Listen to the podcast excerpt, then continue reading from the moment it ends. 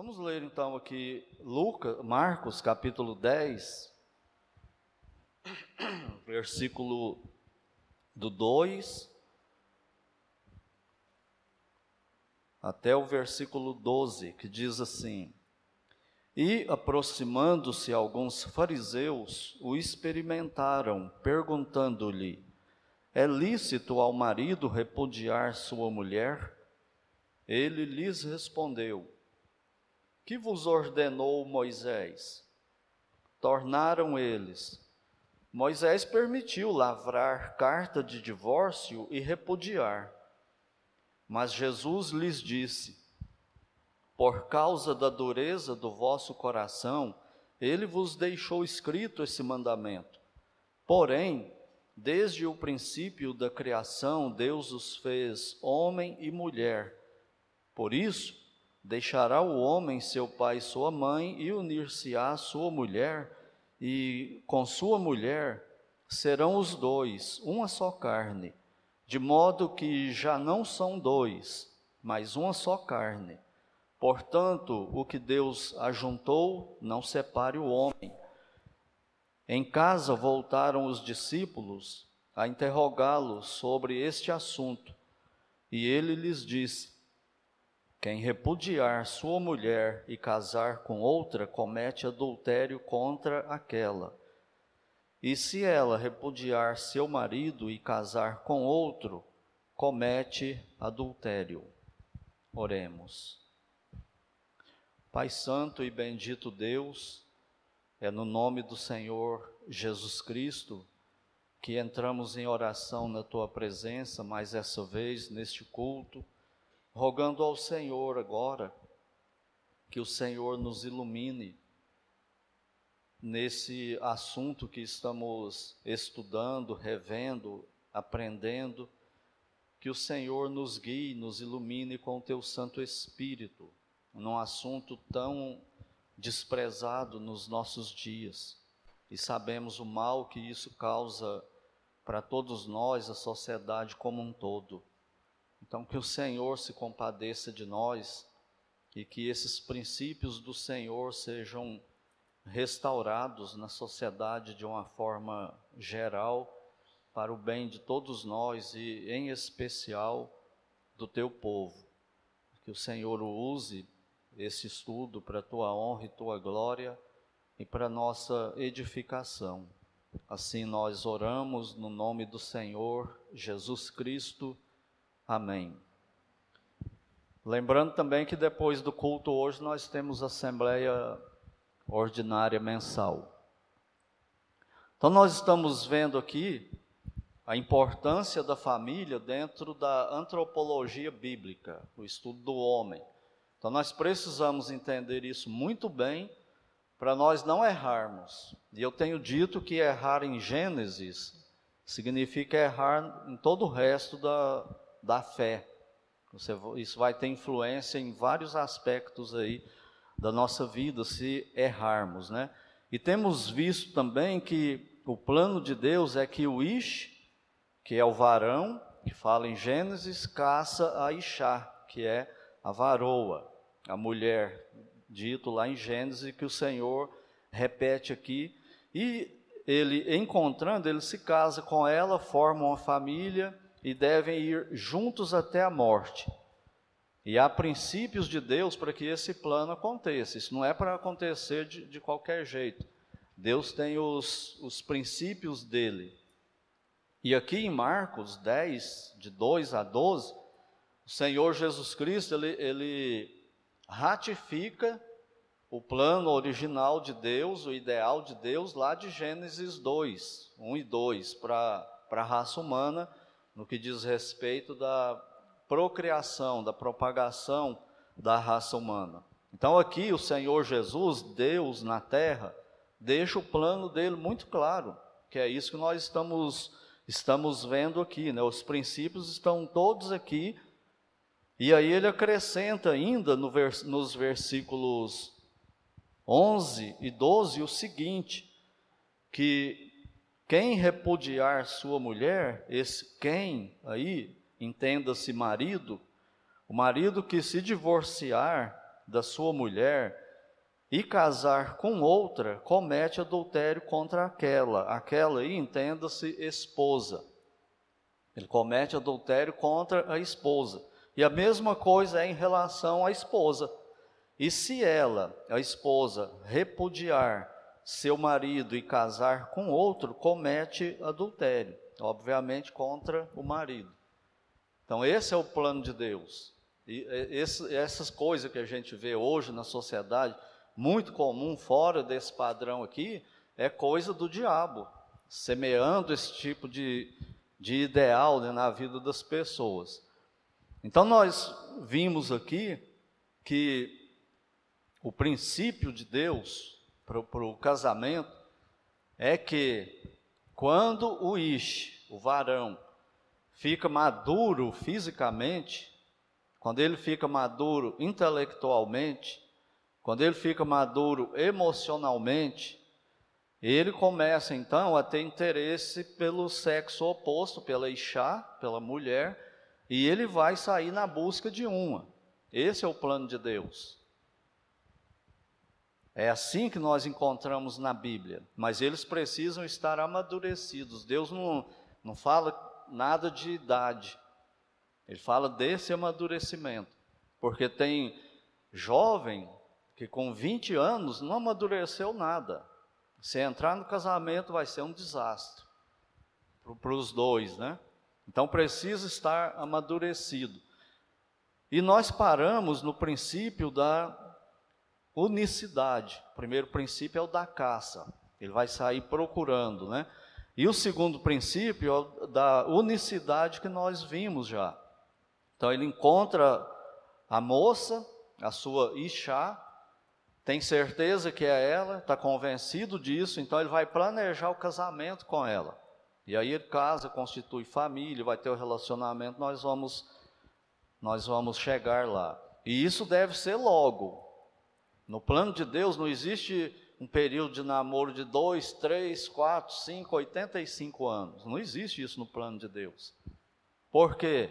Qual, qual é o plano de Deus para isso que nós transformamos aqui no Ocidente? É uma coisa nova, né? É esse período chamado de namoro.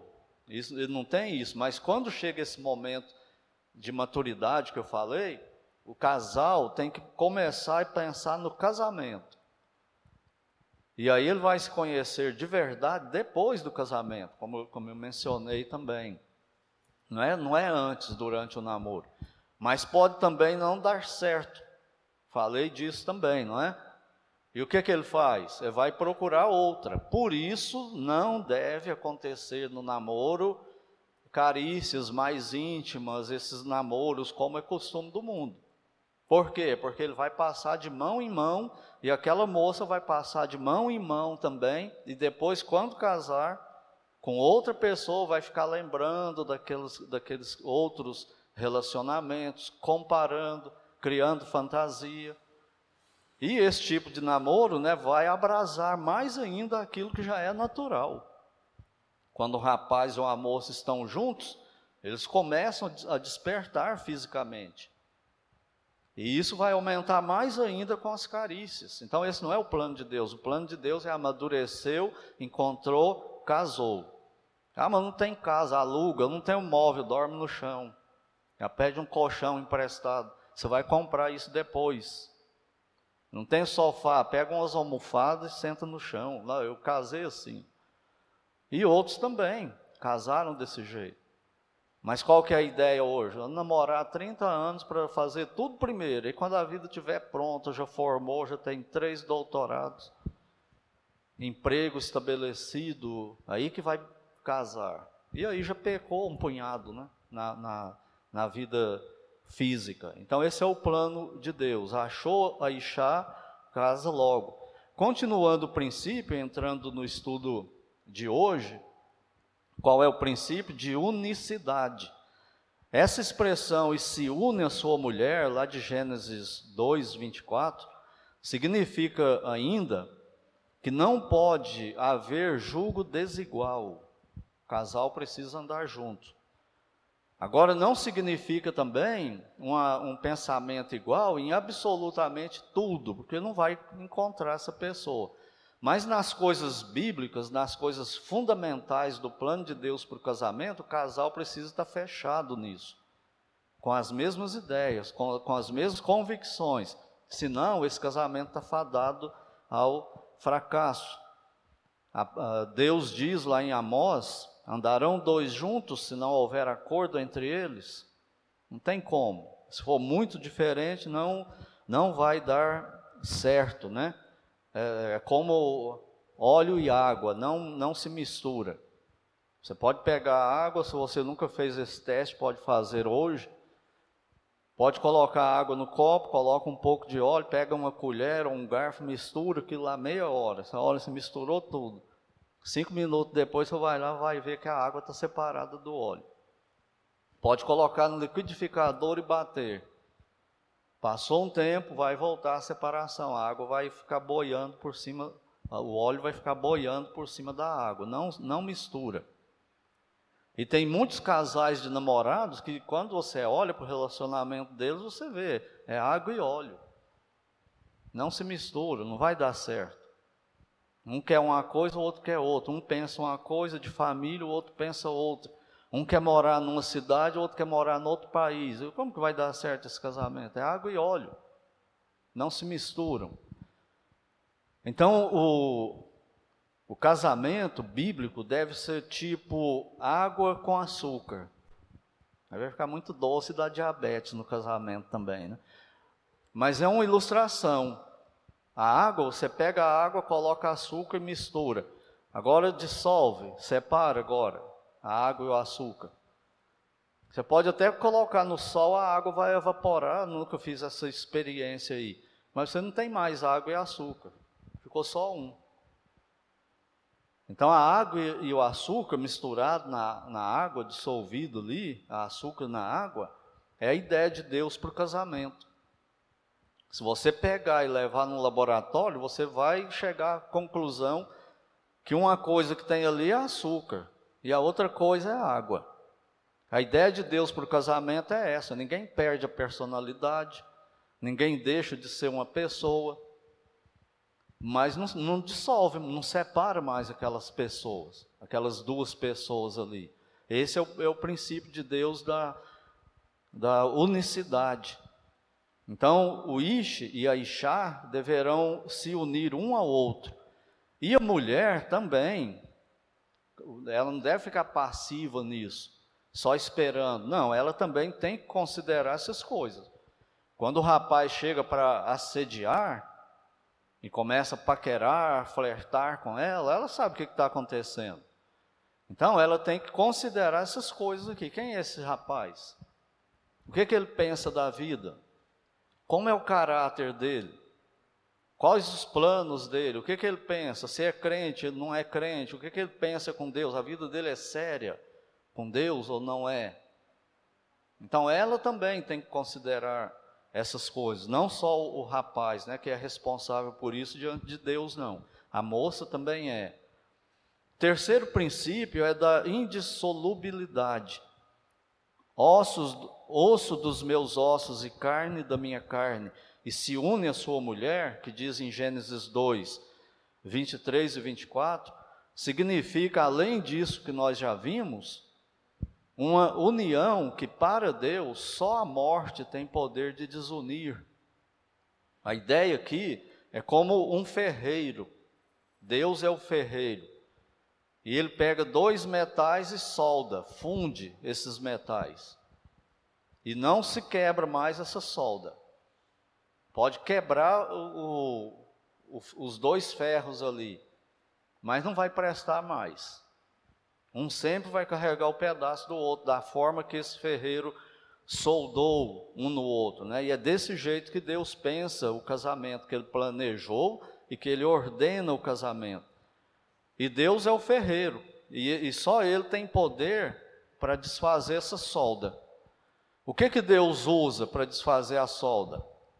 Pensa na ideia: Deus é o ferreiro, solda o casal, solda o, o, Ishi com a Ixá no casamento. E só ele pode dissoldar de novo. O que, que ele usa para dissoldar? A morte. Eles têm que ir até a morte. O casamento não ultrapassa a morte. Ele vai até a morte. Então, quando morreu, acabou o casamento. Não tem mais casamento entre aquele casal. É até a morte de um dos dois ou dos dois. E Deus deixa claro isso aqui, ó, em, em Marcos, quando ele fala aí do que no princípio não foi assim. Moisés permitiu por causa da dureza do coração do povo, permitiu o divórcio e recasamento, porque o povo se endureceu. Olha como que era o coração do povo. Ele, o homem pensava da seguinte forma: o casamento é até a morte. Eu não estou dando certo com essa mulher que eu casei. Só tem um jeito para eu me livrar dela agora. Qual que era o jeito? Matando a esposa. E uns estavam com isso no coração. O único jeito dele se livrar era matar a esposa para ficar livre para casar de novo. Aí eu estava liberado. Por causa dessa dureza de coração, foi que Moisés permitiu o divórcio e recasamento. Esse é o plano de Deus? Não é. Só que agora nós temos um problema muito sério com esse negócio de relacionamento aí conjugal.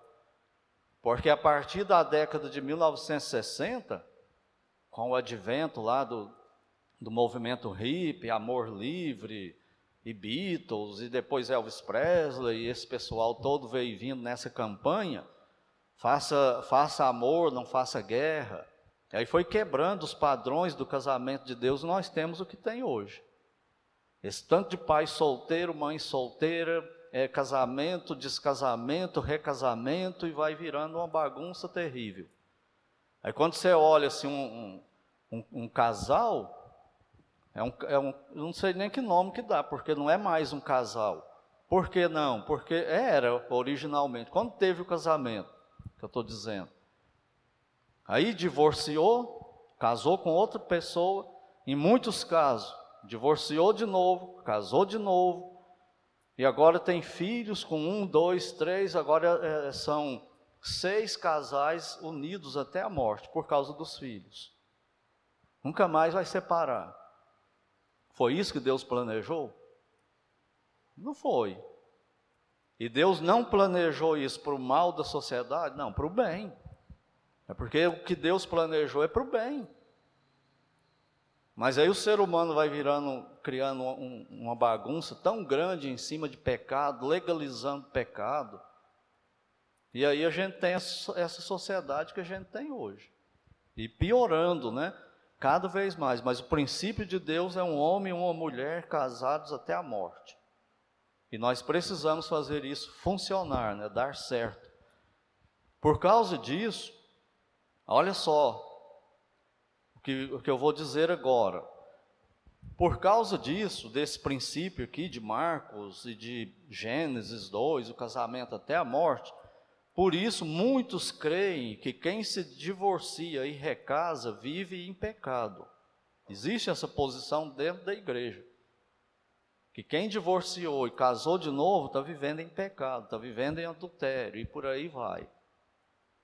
Mas o que, que a gente faz na igreja quando chega alguém assim para a igreja se converte e já está desse jeito? Ele fala: não podemos aceitar você como membro, não, porque é assim. Mas tem gente que firma isso, né? Essa é a ideia original, né? O casamento até a morte. Outros, outro grupo de crente, acredita que sim, é pecado, mas que esse casal agora, ou, ou um dos dois, está vivendo sob, que está vivendo com arrependimento, que se arrependeu, mas entrou numa situação que não tem como resolver mais agora, por causa da dureza de coração, não seguiu o padrão de Deus, ou não conhecia quando era incrédulo, mas entrou. E agora ele está no segundo casamento. Então ele está perdoado, essa pessoa está perdoada por Deus. É um pecado como o outro. Foi perdoado por Deus. Mas o que, que faz agora com a família? Vai destruir de novo outra família? Então, nesse caso aí, acredita-se, quem pensa assim, que esse casal, ou um dos dois, vive com a, na, num tipo de segunda chance de Deus. Deus está dando uma segunda chance para a pessoa. Ele vai ficar limitado dentro da igreja. Tem muita coisa que não vai poder fazer. Ir para o ministério, ser missionário, por exemplo. Mas tem muitas outras coisas que Deus pode usar essas pessoas dentro da igreja. Agora tem o grupo que acha que não, que isso é pecado e não pode nem estar como membro na igreja, que é imperdoável, né, esse pecado aí, se age desse jeito. Então eles vivem sob uma permissão de Deus devido a alguma terrível circunstância, um desastre total de vida que aconteceu.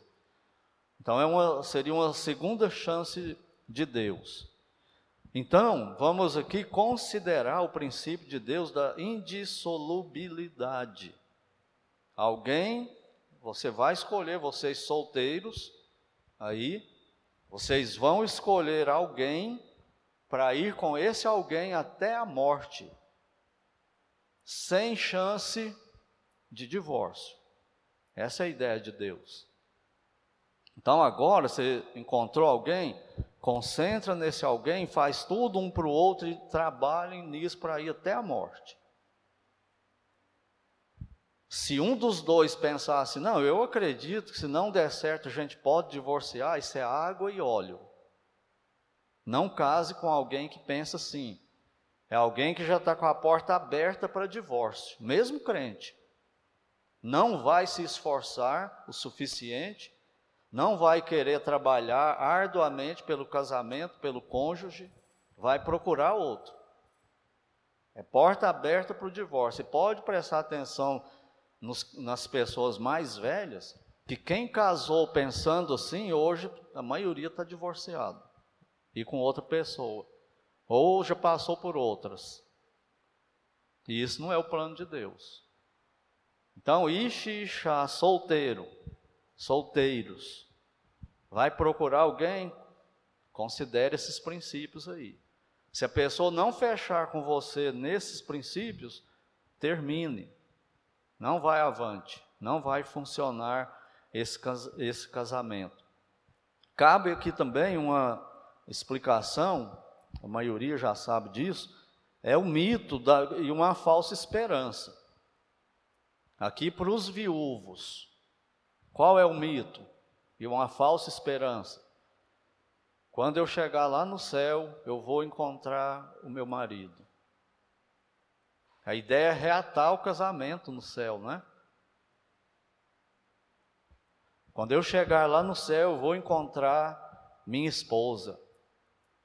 Quando eu chegar lá no céu, eu vou encontrar meu filho que morreu. Eu chegar lá no céu, eu vou encontrar meu pai que morreu. Se era crente, vai encontrar, mas não tem mais esse vínculo de marido, esposa, de pai, filho, tio, avô, neto. Acabou isso, isso é para a terra. Por isso, gente, Deus está falando para nós na palavra dele o tempo todo: aproveitem isso.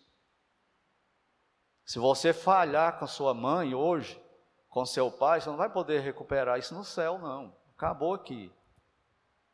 Se você falhar com o marido, com a esposa, Aqui na terra, no céu, você não vai recuperar isso, não.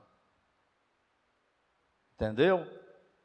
O plano de Deus, como ele é nobre para nós. Mas você só vai ouvir isso em igreja que prega a Bíblia. Aí no mundo, não. E em falsas igrejas também não. Vai pregar o princípio do mundo. Tudo contra isso aqui que eu estou dizendo. Vão atacar isso aqui. Vão querer destruir isso aqui. E vai arruinar né, com as famílias. Então aqui a gente vê a beleza do plano de Deus para o casamento e para a raça humana e o romantismo que ele planejou para nós. Tem crente que acha que romantismo, vida bem, bem ativa fisicamente entre marido e mulher, acha que isso é pecado, é sujo. Lê o livro de Cantares de Salomão. Aquilo lá que Deus quer para nós. E se faltar isso, acabou o casamento. Todo mundo vai sair perdendo na, na família. Então é muito belo o que Deus tem planejado para nós, né? Se houver o plano de Deus no casamento. Se foi um casamento feito com base na Bíblia. Aqui estão então esses princípios de Deus para o Ishi e para Ixá. E vocês, solteiros, os que estão aqui, os que acompanham aí pela, pela internet, se vocês falharem com esses princípios, o casamento de vocês não vai funcionar. Ou você vai viver uma hipocrisia, fazendo de conta que está tudo bem, ou vai se agarrar nesse negócio assim: eu casei com ele, agora eu vou até a morte, mas é uma infelicidade só. É um criticando o outro até a morte. É um ofendendo o outro até a morte. É um não querendo conversar com o outro até a morte. É um não querendo voltar para casa no fim do dia até a morte. É isso que Deus quer? É isso que é o casamento que Deus planejou? Não é. Então nós precisamos resgatar esses princípios aqui. Quem esqueceu deles ou quem não pratica vai destruir o casamento.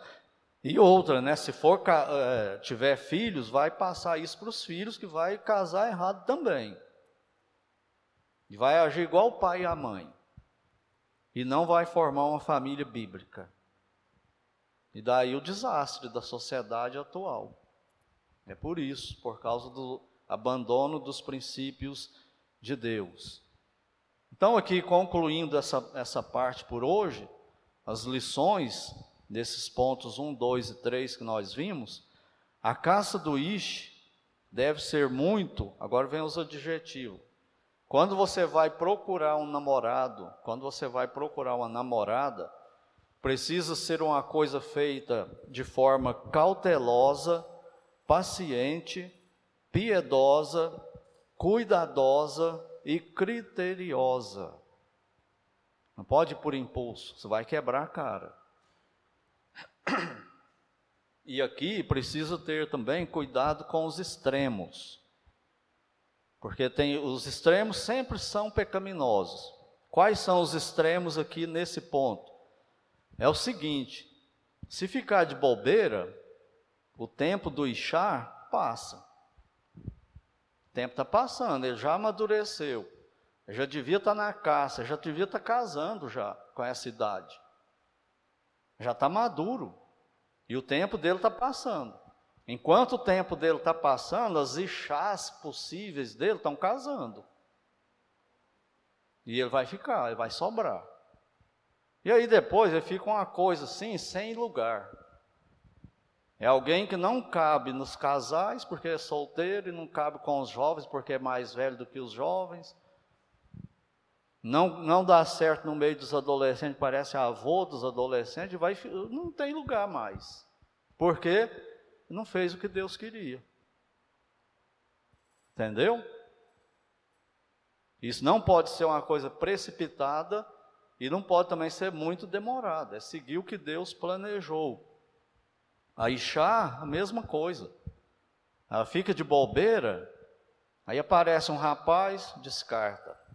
Rapaz bom, bonitinho até, engraçadinho que só, tipo Vitor mais ou menos assim. Aí descarta o Vitor. Aí aparece outro, vem também, boa pessoa, crente, descarta também. E quando vê, ela está com 30 anos e não tem mais chá procurando ela. Aí vai ter que casar com alguém, se ela encontrar, que, que arrebentou com a vida. Aí ela entra fria. Por quê? Porque bobeou. Porque desobedeceu o plano de Deus. Toda vez que nós desobedecemos o que Deus planejou, nós saímos perdendo. Porque o que ele planejou é para o bem nosso, não só dos crentes, mas para a sociedade em geral. E aí fica uma coisa assim meio, meio esquisita, meio fora de lugar. E lembra que eu falei que existem os que têm o dom do celibato. Que eles não vão se preocupar com isso, com caça, com ser caçado. Né? Eles vão viver muito bem com isso sem pecar. Sem viver abrasado, como Paulo fala em 1 Coríntios. Não são homossexuais, não. São pessoas normais que Deus escolheu para ser assim, por algum motivo. Às vezes a gente sabe, às vezes não sabe. Tem gente assim no ministério, pastores solteiros, missionários solteiros, missionárias solteiras. E tem gente também na sociedade, não tem? Engenheiro de 50 anos, 60 anos solteiro? Tem também. Por quê? Porque Deus tem algum propósito nisso, eu não sei o que, que é, mas Ele tem. Para essas pessoas aí, né? E agora, depois que passa o tempo do Ishi, da Ixá, da caça aí, de encontrar um ou outro, só um milagre de Deus agora. As opções agora são muito menores para isso. Em segundo lugar, a nossa lição é que devido a esse plano nobre de Deus para o Ish e para Ixá, essa caça deles esse período de estar tá procurando com quem vai casar, deve ser a segunda coisa mais importante da vida deles. Mas hoje é tratado com banalidade, não é? É falado para criancinha, cadê seu namoradinho? Você já tem namoradinho na escola? Motivando adolescente, para que um adolescente de 12, 13 anos vai namorar para quê? Não tem maturidade absolutamente nenhuma, nem, nem, nem psicológica, intelectual, emocional, nem física. Vai namorar para quê? Só para se abrasar? Só para satisfazer prazer físico? Aí vai virar fornicação mesmo.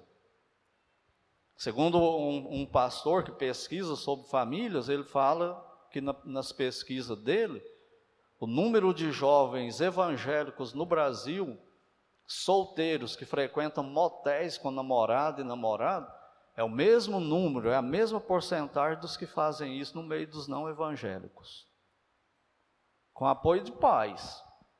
Os pais endossando isso aí. E a que ponto nós chegamos? E aí fala, por que, que as igrejas estão acabando tudo? Por que, que as igrejas estão tão assim, mundanas, pecaminosas? Porque está lá na raiz problema está lá na raiz. Então, isso precisa ser a segunda coisa mais séria da vida do jovem. Qual é a primeira que ele deve se preocupar? Qual é a primeira coisa? A salvação dele. Se está salvo ou não.